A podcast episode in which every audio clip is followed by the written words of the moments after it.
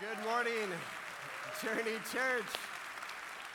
It's so good to see all of you here at the Lake Worth campus. I want to welcome everyone at Boynton. I wish I could see all of your faces and shake your hands at the Boynton campus. And all of you watching online, welcome. I am so excited to be back at Journey. It feels like uh, it feels like home, you know, like coming home and seeing all of you and, uh, and being a part of, um, of this amazing community. For those of you who are new, who might not know me, about a year ago, I transitioned from being a full time pastor on staff here at Journey, and now I'm an, an itinerant minister. So I travel around and speak in churches. And a lot of what I speak on nowadays is mental health and how mental health and our faith kind of converge together. I also speak in public schools all across the country on issues of mental health as well through our nonprofit called Curate Hope.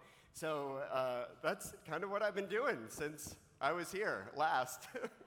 and it's, it's been great. Pastor Scott, thank you so much for inviting me to be back. Once again, Journey, you guys are amazing. And if you don't know this already, I'll just tell you you have an incredible church. And I really mean that because I now speak at a lot of churches and I see a lot of churches, but I love Journey Church. I love you guys. You guys have amazing, an amazing, amazing church. So thank you for having me today. We're kicking off a brand new series called Seen. And over the next couple weeks, we're going to talk about mental health. And, uh, and this is a big thing, right? We all know this. We all feel this. We know that mental health is, is a big deal. And how does that integrate with our faith? That's a little bit of what we're going to talk about today. Um, I want to share with you another role that I kind of play. I am a family guy, I, I'm a husband, and I am a father. These are probably my favorite roles. They're not probably, they are my favorite roles. Um, my wife's on the front row. I gotta, I gotta make sure I say the right thing here, right? I, no, uh, this is my family. This is my wife Ariane and uh, our three kids. We, this is Liam. He's he's in middle school. Anyone have a middle schooler? yeah. I'm just messing with you, buddy. Yeah, it's, it's great. I love having a middle schooler. And this is my, my little one, Kinsley. She's going into first grade, and uh, she's, she's sweet. And this is Reese. Reese is my middle kid. And if you have a middle kid, you know the middle kids are the sassy kids, right? They're the sassy kids. Uh, a couple years ago, when, well, many years ago now, when Reese was three, uh, she started to show me her sassiness. And um, you've probably never done this before, but I was, you know, being a stellar parent one day, and I was ignoring my kids. And Maybe you've never done that, but I know I have. And I was on my phone and scrolling through my phone, uh, probably buying something on Amazon I didn't need. And Reese walks up to me and she says, Dad, Dad, Daddy! And it was the, the daddy that finally got me. And I, I said, Yes, Reese, but I, I just kept looking at my phone. And, and and all of a sudden, like this little tiny three year old hand grabs my chin and pulls it towards her face, and she says, Look at me. and she had never done that before. And it, it kind of took me back. And, and, and here's what I realized in that moment I was like, I, I had two choices. And if you're a parent, you get this, you understand this. I had a choice. I could either remind that three year old to be patient or let that three year old to remind me to be present, right? And you don't know which one I chose. but I, I, chose the latter. I, I, I chose to be present because I realized something that, that Reese didn't need me to just acknowledge her, which is what I did. She needed me to see her, right? Like she needed to be seen. And the truth is, is that we're all desperate to be seen, aren't we? Like, think about that. Like, what, what is something that we need from those around us?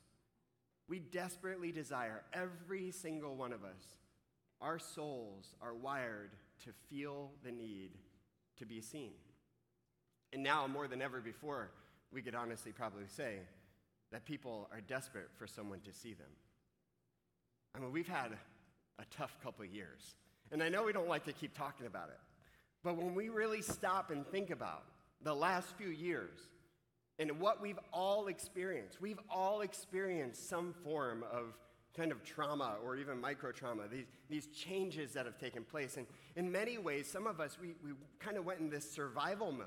Like our mental health was just in this position of just surviving. We were going through cycles of fear and loss, fear and loss. And, and then we got done with that, and, and now we're supposed to just, okay, back to normal. And sometimes it's a little difficult. And some of us, maybe we're struggling with that.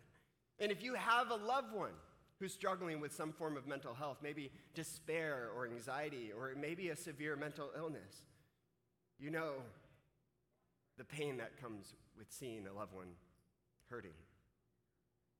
So, no matter who we are, like maybe we're somebody who's struggling today with our own mental health, or maybe we have a loved one who's struggling with some form of mental health, chances are we're all in this together, feeling this tension, and maybe asking the question, like, what can we do about it? You know, I, as we kind of look at the landscape of our world, we have a mental health crisis taking place.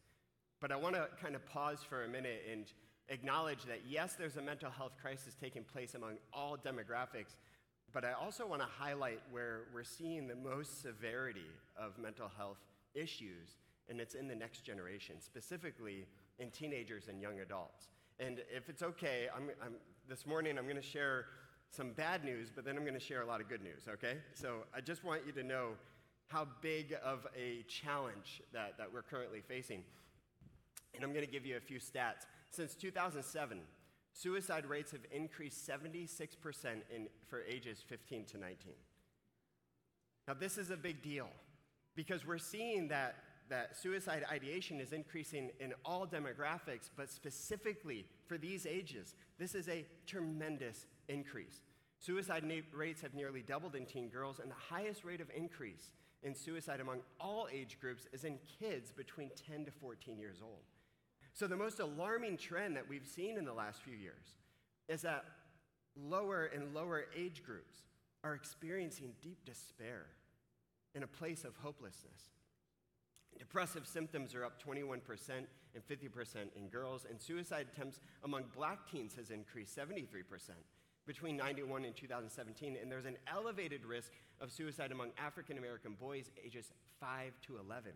So again, we see an even younger and younger trend. And here's why these stats, uh, why I'm telling you this, because you might not be a parent. You might not have a teenager or a five year old or six year old in your home. But chances are you're listening today or you're watching online today and you are, uh, you're a grandparent perhaps. Or maybe you're an aunt or an uncle, or maybe you have a neighbor who is a kid or a teenager, or a friend who has a kid or a teenager. Chances are, somewhere in your world, you have someone in this age group. And I just want you to understand that when we talk about a mental health crisis, it is affecting all of us, but it is especially affecting the next generation. And you might now at this point feel what so many of us have felt that when we see someone who's hurting, we wonder, what can I do against this invisible enemy? Maybe you've often wondered, like, am I missing something or am I doing everything right? I was talking to a mom just a few weeks ago who, when talking about her 17 year old who's struggling with some despair and anxiety, she said, I just feel like I failed. And maybe you're here today and you feel like you failed. Maybe you're even looking at your own mental health and you feel like you failed. Maybe you feel like there, there's maybe more that I could have done, or maybe I just, I'm not praying enough, or I don't have enough faith to get out of this rut that I'm in. If there's anything you hear this morning, I hope you hear this that you've not failed. That you may be going through a challenging time. You may be struggling through a mental health issue, but you've not failed. Maybe you're seeing a loved one or a kid who's struggling and you feel like you failed but you haven't failed. I promise you that there's always hope. There's always hope. And here's the good news of the morning. Are you ready? You're like, please give me some good news. I'm ready for some good news. Okay, here's the good news. The good news is we have a God who sees you.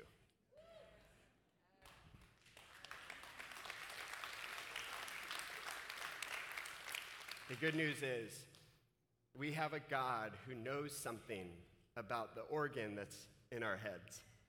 He knows about this brain. He knows how he wired it and he knows how he configured it.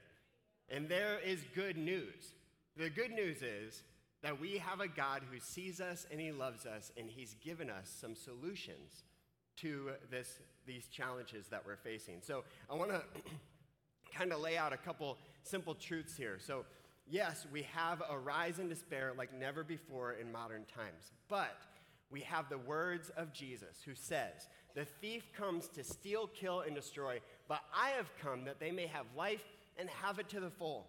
We have a God who says, Yes, I know that there's problems in this world, but take heart because I have overcome the world. Like, you're not alone.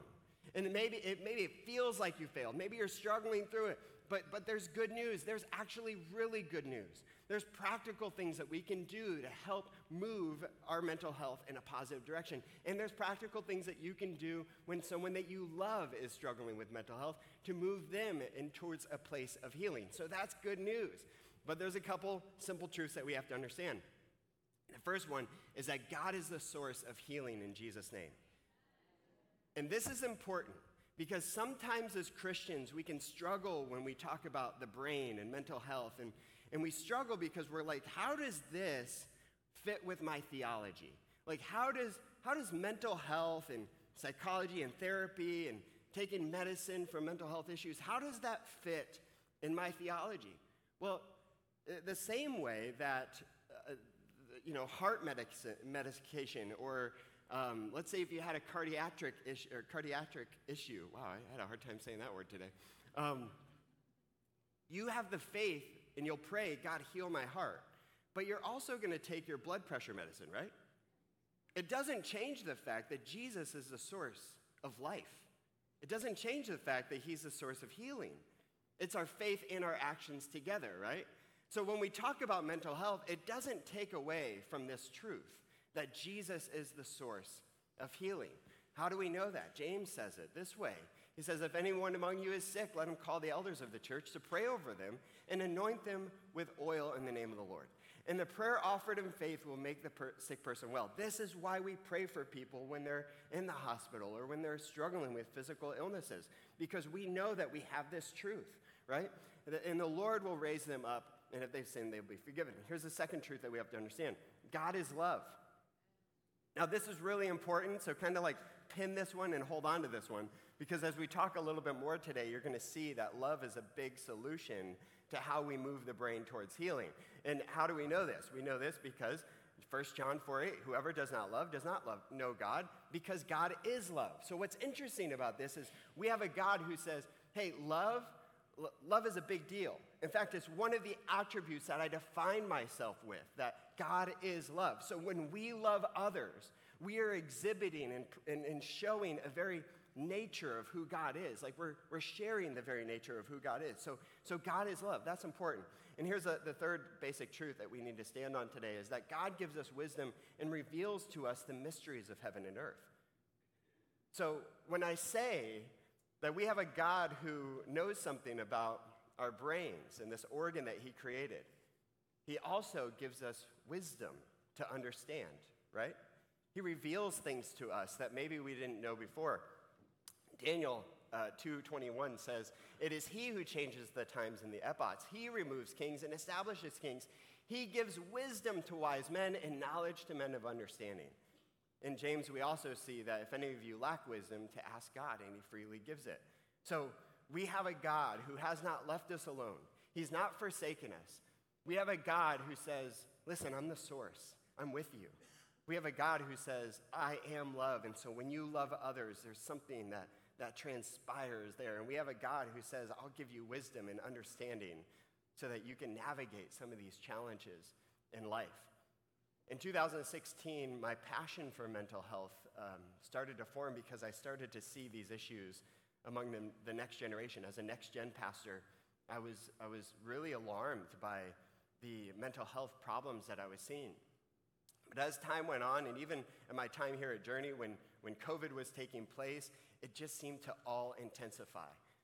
And uh, in 2020, myself and Dr. Chinwe Williams got together and we said, how can we take neuroscience and everything that, that we understand about how God's wired the brain and all these books about neuroscience that are really big, and how do we make it really, really simple? Like, how do we simplify it for parents and caring adults and for coworkers and spouses to be able to help those who are hurting with practical solutions? And so that's how Seen came to be a part. And um, it launched last year in, in July of 2021. And so far, it's helped thousands to help others when they're hurting. And here's, here's why this is such a big deal because we have our faith, and we know that God is a source of healing, but there's also a practical side to this organ, right? That it's not just a, a, spiritual thing, there's a, there's a physical component to this, just like other organs in our bodies, our lungs, our hearts, our kidneys. Like there's, there's a, a physical component as well. The unique thing about the brain, and I, I don't usually say this, but you guys are family, so I'm going to tell you what I don't normally say. The unique thing about the brain is the brain is the place where the spiritual and the physical converge together, right? So, so sometimes we look at it and we're like, well, this is a spiritual problem. Yes, but it's also a physical problem. Yes. So what solutions do we need? Both, right? You, you, you tracking with me this morning? Like, that's, that's what we're, we're talking about. And here's, here's what we know about the brain your brain is made up of a lot of parts, but we're going to simplify this to your, the two sides of your brain. You have the emotional side of your brain, you have the left side of your brain. Your emotional side is kind of your right brain processing, and your left side is your left brain processing. So think L for logical left, all right? In a healthy brain, you kind of feel emotions, you logically process back and forth. So you're sitting at home, you hear glass shatter and a big crash, and immediately, right side of your brain, your amygdala goes, whoop, fight, flight, or freeze, right?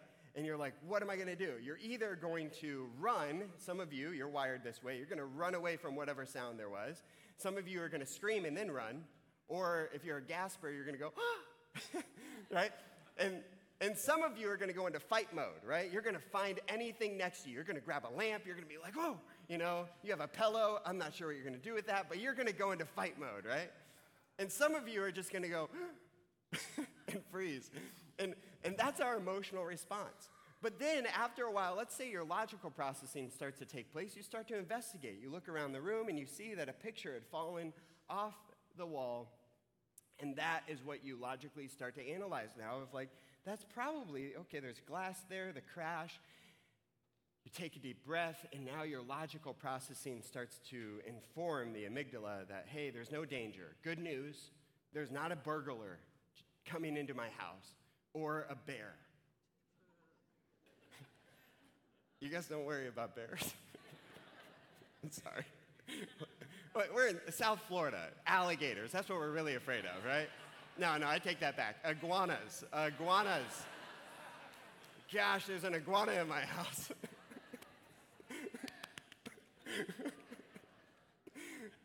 oh, that's funny. All right. The problem is, is that when we experience cortisol, stress hormone, over time it can kind of drip, drip, drip, drip, drip, and create kind of this elevated energy in the right side of the brain.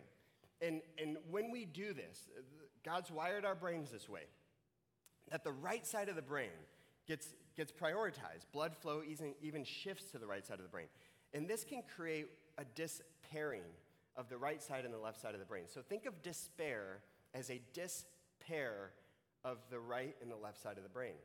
Psychologists call this an emotional detachment. And this, this is one of the most difficult things that someone can experience, honestly, especially when they experience it time over time over time. And this is why, when somebody is in a state of despair, when you ask them how they feel, oftentimes they'll say, I don't know. Or they may respond with, I feel numb. And the reason why is because in order to identify the feelings that we are feeling, we need the, right, or the left side of our brain to process the language processing. And when the two sides are despaired or disconnected, we just can't do it.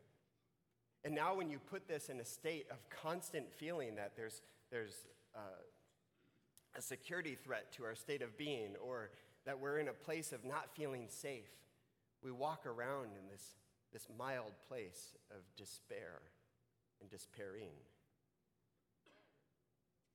As one theologian put it, Despair is like the dark night of the soul. It can be a long journey. So, what do we do when we have a loved one who's experiencing this? Or maybe we feel this? Well, there's a lot of things, there's a lot of solutions. And there's, there's power in Jesus' name, there's power in prayer. There's power in the truth of Scripture. There's power in all of the things that we know in our spiritual toolkit. But there's also power, in a very practical sense, in connection. Because get this, you guys God has wired our brains to respond predictably to love and empathy in powerful ways. God has wired our brains to respond in a way where we can actually start to bring the two sides back together through connection. When we feel seen on a deep level, when we feel love and, and we feel empathy from another person, we can actually begin to decrease despair and bring back the logical processing. Oxytocin, another hormone that you may have heard of, starts to go to work when we feel seen on a deep level. And it can actually help us reroute to places of when we felt safe. So when, when somebody is with us in the place of despair, we can help them to decrease that emotional energy and bring the two sides back together to get back to a whole brain processing. That is really good news. It's good news because we as the church, we have a unique opportunity, don't we? That yes, there's a medical field that's helpful. Yes, there's, there's a, a, mental health community, therapists that are helpful, but we as the church, we can provide something to those who are experiencing despair like, like no other entity can. What can we do? We can show them that God sees them and loves them, but we can also show them that we see them and we love them. Yeah, that's good news. Connection actually moves the brain towards healing. This is a big part of recovery when somebody's experiencing severe mental illness, depression, despair, or anxiety. Connection plays a huge role. And this matters. This matters because if you're a parent and you have a kid who's struggling with a mental health illness, oftentimes you felt stuck and you felt like there's nothing you can do. But I want you to know that there is something that you can do, that you're helping move them towards healing through connection. It's not the only thing. We need a wraparound approach for sure when we get to mental health issues. And depending on what somebody is dealing with, there's, there's lots of different approaches. But I want you to know that you play a part. You play a part with your coworker. You play a part with your spouse. You play a part with your kids, your neighbor. You can play a part to promote their healing. That is really good news. So, what does this connection look like as we kind of close out our time together today? What does connection look like in a really simple way? In the, in the book Seen, we outline uh, five different connection points and how to do this practically, but today I want to just give you two of them uh, this morning, and I think they're the two most important. The first one is to show up. I know what you're thinking right now. You're like, whoa, that's deep. but it's really, it's simple, but it's really profound at the same time. That connection begins with showing up. And the reason why this matters, especially today, is because something's shifted in our culture, in it's digital connection. The problem with this is our brains don't interpret empathy the same way through digital connection as face to face. Our brains are wired to respond in certain ways when we're face to face with somebody, when we have eye contact and appropriate physical touch, when we uh, we feel that somebody's listening and that we can hear their tone of voice. It triggers different hormones, specifically oxytocin, can be released in stronger ways when we're face to face with somebody. So, showing up is a big, big deal. So, what does that look like? Well, first, we have to show up undistracted. Showing up undistracted is, is a big part of this. If you are uh, a parent, let me, let me pause and just talk to you. because chances are as a parent, you've probably said the words like, get off your screens, or put that controller down, right? Any parents in there, any confession, you know? Like, how many times have we said that? But the reality is, if we're really honest, we're all a little addicted to these devices from time to time, right? And we can give the next generation a hard time, but you can be a 75 year old and be addicted to screens. And we have to recognize that digital addiction is a real thing, but when we're trying to connect with somebody and help them to feel seen on a deep level, this doesn't help us to do that. So we have to fully be present, to show up undistracted, to show up and just simply see them. What does this look like? It looks like maybe when, when your spouse or a loved one walks in the room, you pause the TV for a minute. And I know what you're thinking. You can pause that?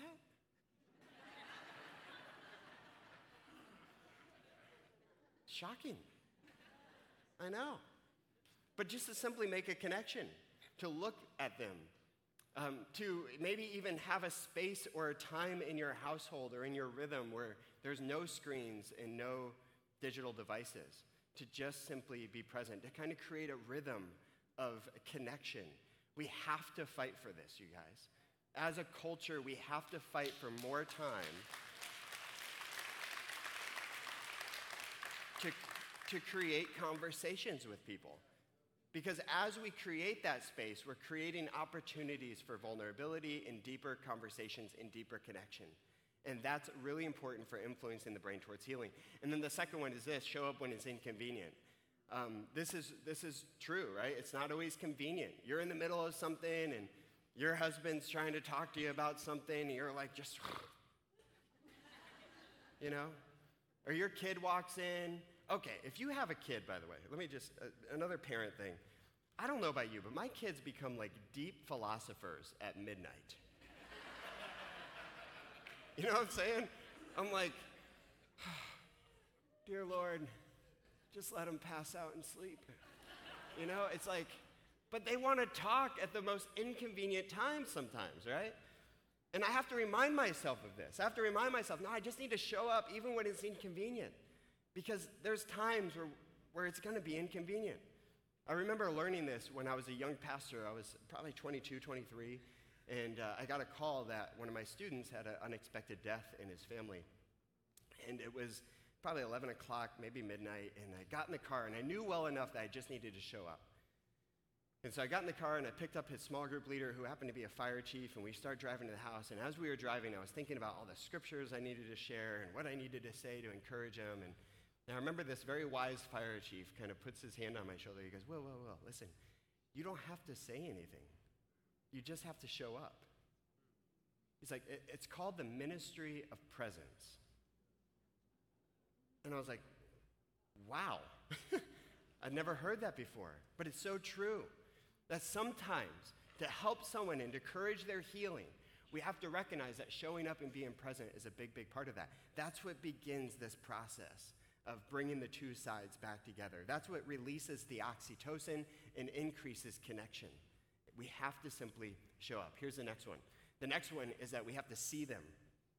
It's not enough to just be present, we have to see them. And what I mean by this is see beyond the behavior to see the emotion of what they're actually experiencing.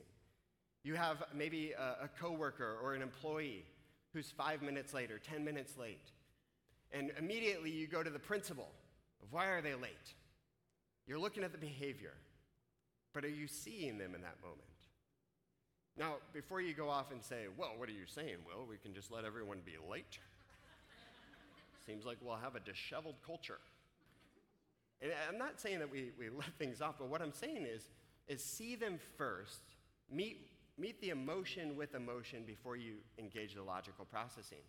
Because if you have, go back to that brain illustration, right? Like, think about that. Um, if you have uh, someone who's right brain activated, and you're meeting them with left brain logic, what happens? You pass right by them. So, what would be best is if you first meet emotion with emotion, first meet them with empathy. Say, hey, is everything okay? Are you all right? Well, you know, I had this and my dog, you know, and just started doing stuff and I didn't know what to do and I was scared and I had to call someone and they're taking him to the vet and I'm just really worried. Oh my goodness, I'm so sorry oh, you must felt really like scared and yeah, I am scared. Oh, tell me more. Like give them a, a couple minutes to process it. Then maybe like 10 minutes later, or in this case, I would say the emotion's strong enough, wait maybe to the end of the day or even the next day and say, hey, you know, I know that your dog was like, Next time, would you mind just shooting me a text so I know about it, right? Now you're engaging left brain logic, but you're not doing it in the moment where they're at that heightened emotional place. You're first meeting right brain with right brain, then you're coming back around to logical processing. That makes sense? Let me give you another parent example. Uh, teenager parents. Like, okay, if you have a, let's say you have a 15 year old daughter. Any 15 year old daughter parents watching online or Boynton in the room? Yeah, okay. So let's say your 15 year old daughter comes home and she is in a mood. You know, there's just emotion going on and throws her backpack down, kicks your shoes off. You know, you can see the vibe going on. And you think to yourself, you're like, I told her a million times not to throw her shoes across the room. So you go, What is going on? And she says, I failed my test and this was a big test, and now I'm worried I'm not going to go to college, and everything's going to fall apart, and uh, my, my, my shoe broke, and so I'm just tired of those shoes, and it's the teacher's fault of why I failed my test, because she didn't give me the right study guide, because it's always the teacher's fault, by the way. and she goes on and on, and here's what you do you say, You failed your test? well, you know what? I'm not surprised. You know, yesterday I was telling you to study. I even asked you if you had homework, and you told me no. I came in there at 11 to check on you, and you're over there on the tickety talk.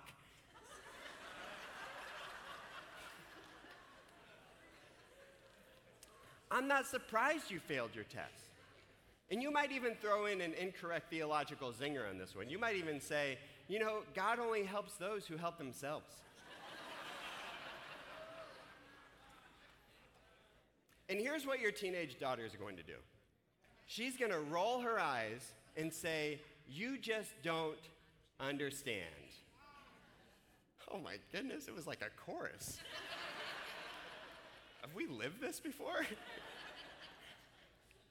and this may be your teenage daughter, husbands, it may be your wife who says, I don't, you just don't understand, or vice versa. But when somebody says you don't understand, what they're really saying is you don't see me. You don't see me. And I'm not saying that all that you just said to your teenage daughter isn't true. I just want to propose a different approach. That when your teenage daughter comes in, kicks her shoes off, throws down the backpack, there's a vibe going on, and you say, What is going on? And she goes into the spiel about how she broke, you know, she failed her test and her shoe broke and it's teacher's fault. Instead of meeting that right brain energy, you could see she's emotionally activated. Instead of meeting her with the left brain logic, you go, oh, You failed your test? Oh, honey, I'm so sorry. I know how much this class means to you and how uh, you're worried now about graduation. You, you must feel really disappointed. Tell me about it. Let her vent. Let her get it all out. As she identifies emotions, say, So you feel scared? Tell me more. Do you feel angry? Tell me about it. And just let all of that emotional energy come out. Now, you might be thinking all the same thoughts in the back of your head. You're not responsible. I told you to study. You were on TikTok last night. You know, just hold on to them for a little bit. You know? Just hold on to them. I'm not saying they're not true, they, they are. Just hold on to them for a minute. When we meet people first with empathy, and we just meet them right where they are, you might even say something like, you know, if I failed a big project at work, I would feel exactly the same way you do. Because that's true. It's not that you're being inauthentic, it's that you're meeting them right where they are with emotion, with empathy. You let that left that right brain energy decrease, then maybe after 10 minutes, you can come around and say, hey, you know, what do you think we can do differently next time to get a different result? Is there anything you could do differently, right? Now you're engaging problem solving. In, in this case, you know, depending on how your teenage daughter is, you might wait maybe a couple hours or even the next day. You know, if it's your spouse, wait a week. You know, just, just kidding. Kinda. But, so, so it's not that we don't engage left brain processing, it's just that we don't do it first. That make sense? So we show up and we see them and we see deeper.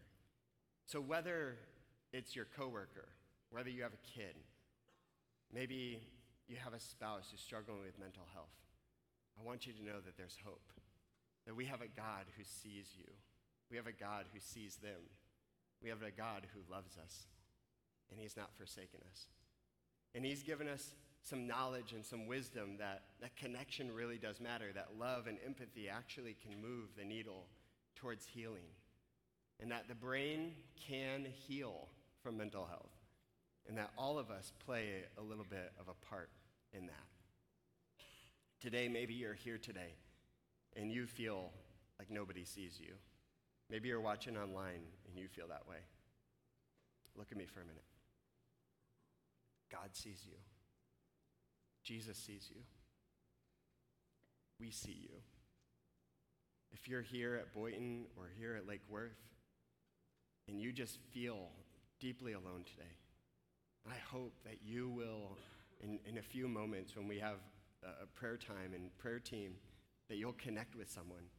If you're not sure you want to do that, my hope is as you're walking out through the foyer that you'll just grab someone with a name tag or a volunteer badge and just say, I just need to share with somebody something. That I need connection. I need some friends. I just need a conversation. To be brave enough to share that you need to be seen today. Because we love you. We care about you. Maybe you have a loved one who is struggling with mental health. I want you to know that there's hope. And that, yes, there's some other principles to this, like we need to pray hard and, and we need to stand on the truth of Scripture, but there's also some very practical things that we can do to lean in to help them to feel seen, to show up, and to see them. And just know that your connection actually matters and it moves the needle in the right direction. And that's really good news. Is it okay if we pray together this morning, all across this room and online at Boynton? Would you pray with me? God, we thank you so much for your love for us. God, we thank you that you see us, that you've not forsaken us, that you've not left us. But God, you are with us. God, I thank you that you see us. You see us on a deep level, that you've not forsaken us, you've not left us, but God, you are with us. You're here now. I pray for every single person who's struggling today with anxiety or despair or other mental health challenges. God, I just pray that in Jesus' name, there would be a breakthrough and a miracle. God, I pray for healing. But God, I also pray that there would be connection, a deep place of feeling loved and seen and empathy that helps them to move the needle in this organ that you've created called the brain. God, I pray for the loved ones that we all represent who may be struggling today. And I pray, God, that you would use us as an agent of, of your voice and your love, as a vessel of your love, to help them to heal. Help us, God, to slow down, to show up, and to see people deeper than just their behavior. Help us to see their hearts. I thank you for this time together, and I thank you for who you are, that you are the God of the universe, that you love us and you see us. We pray this all in Jesus' name. And everyone said, Amen.